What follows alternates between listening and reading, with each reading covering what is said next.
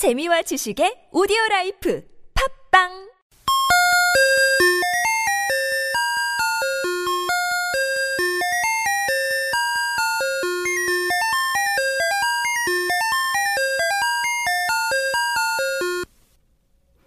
(1991년) 미국 로스앤젤레스에서 로드니 킹이라는 흑인 남성이 차를 운전하다가 경찰의 단속을 받게 되었습니다.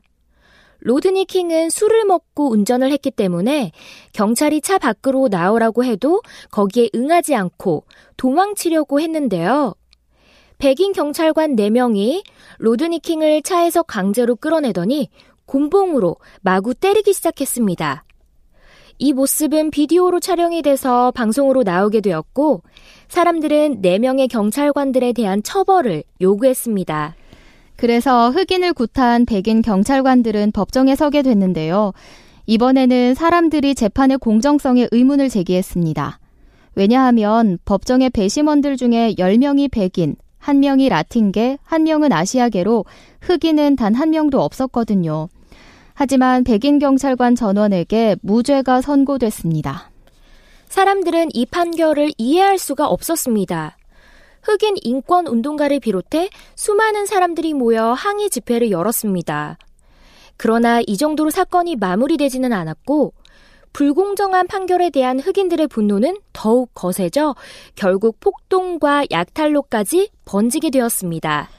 만약 재판 과정에서 배심원 구성이 사람들을 납득시킬 수 있었더라면 백인 경찰관이 무죄라는 결론이라도 폭동으로까지 이어지는 일은 발생하지 않았을지도 모릅니다. 법의 결론이 불공정한 것도 문제지만 그 결론에 이르기까지의 과정 또한 중요함을 알 수 있는데요.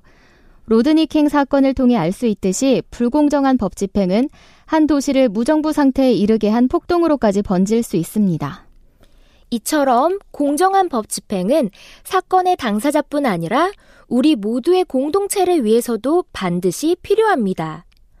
억압된 불만들은 여러 모양으로 언제든 터질 수밖에 없으니까요. 눈을 가리고 한 손에는 칼을, 다른 한 손에는 저울을 들고 있는 여신의 조각상. 정의의 여신 디켄인데요.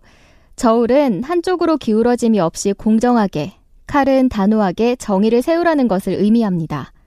그리고 눈을 가린 이유는 어느 누구에게도 편견 없이 재판하라는 상징적 의미가 있다고 흔히들 생각하죠. 그런데 원래 디케 여신은 불의를 꿰뚫어 볼 수 있는 두 눈이 있었고 이 두 눈을 가리지 않았다고 합니다. 1494년 르네상스 시대의 최고 베스트셀러인 바보배라는 책에는 세상에 존재하는 100여 종류의 바보들을 태우고 항해하는 이야기가 나옵니다. 그 중에 하나로 눈 가리개를 사용해 뒤에서 정의의 여신의 눈을 가린 바보가 등장합니다. 바보는 왜 정의의 여신 디케의 눈을 가렸을까요? 그건 디케가 진실을 보길 원하지 않았기 때문입니다. 눈을 가리게 되면 원래부터 저울이 기울어져 있는 것인지도 알 수가 없게 되죠. 디케의 눈을 가린 사람은 기울어진 저울추를 그대로 유지하고 싶은 사람, 사회적 특권을 가진 사람일 것입니다. 그렇게 눈먼 디케의 기울어진 저울로는 애초부터 공정한 재판을 할 수 없을 거고 앞이 보이지 않는 디케가 휘두르는 칼은 정말 위험할 거예요.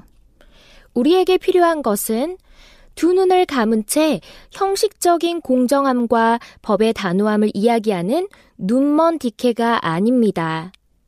세상이 기울어져 있다는 것을 두 눈으로 똑똑히 바라보고 처음부터 저울추가 기울어져 있다는 것을 생각하면서 이 출발선상에서부터 공정한 결과로 이어지게 하려면 어떤 절차들을 밟아야 할지를 생각하는 그런 디케일 것입니다. 그런 디케만이 정의의 여신이라 할 수 있을 거예요. 법은 법전에 있는데 정의는 도대체 어디에 있는 걸까요? 이를 위해 우리 모두가 더욱 세상을 사랑하며 관심을 가지고 공부하고 또 옳은 일들을 실천해 나가기를 힘써야겠죠?